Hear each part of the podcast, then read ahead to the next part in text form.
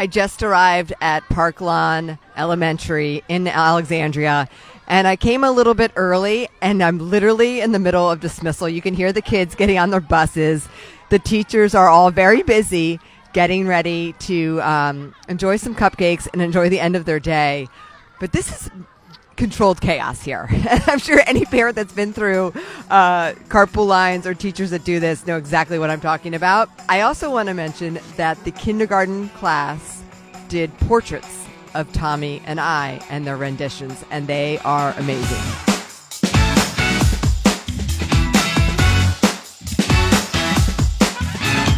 This is amazing. Tommy is a pumpkin. Ms. Z, Yes. can you tell me what I'm looking at? Portraits of Tommy and Kelly. and they are amazing. Uh, they are by the Parklawn Elementary School kindergartners in Ms. Zoldak's class. Woo woo!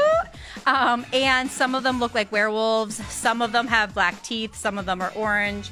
But, you know, they're all self drawn, great portraits. They're lovely.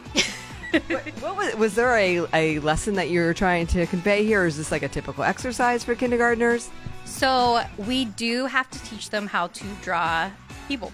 So this is another lesson on where to put eyeballs, what do eyes look like, what color are they, where are our ears, where are our mouth, where is where does your hair go? And as you can see, some are still learning that we are not bald on top. Uh, hair does go to the top, as well as this one. Kelly is bald in some photos. Um, That really should be Tommy. but I mean, they have had so much progress with this. Before it was, you know, eyes down by the nose, and you know, their the teeth were colored yellow and black, and and noses were upside down. So they're doing great. But yes, this is part of a uh, writing lesson. Some of them didn't really nail my uh, nice thick eyebrows there.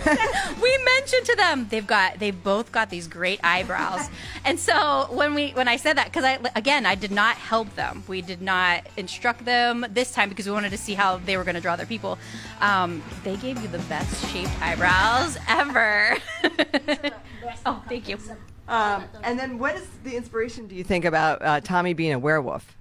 Um, just that he had great hair and great sharp teeth i guess pointy white teeth in the picture that i showed them This is incredible. Do we get to take this with us? Yes, you can take it with you. And most of the students' names are on the back. So if they listen correctly, Okay. they were supposed to put their name on the back.